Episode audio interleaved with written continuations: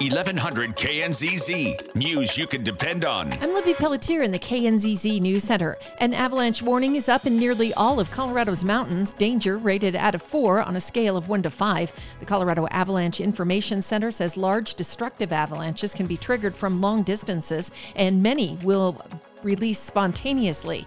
Travel in the backcountry avalanche terrain is not recommended.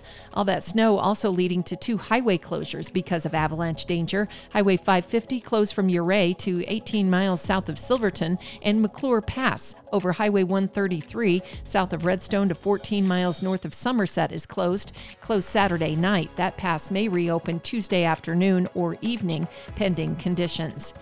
Another avalanche death in Colorado, a father and adult son skiing in a backcountry area called The Numbers outside Breckenridge Ski Resort boundary on Peak 10 Saturday when they were caught in a slide. The father was able to dig himself out and ski out of the area to get help. The son's body was located by rescuers about two hours later.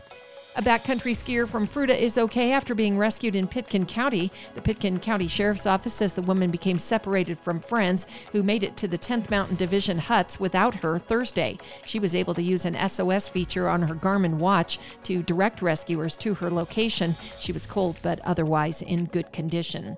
The price of gas in Colorado has abruptly changed direction, going up 8 cents a gallon in the past week. Gas price website gasbuddy.com puts the average at 286. Last week, the Suncor refinery in Commerce City, which supplies 35 to 40% of the state's gas and diesel market, shut down after damage from record cold weather. It could be down for 3 months. Saturday, Governor Polis authorized activation of the state emergency operations plan to provide temporary regulatory relief to reduce reduce any potential fuel supply chain risk.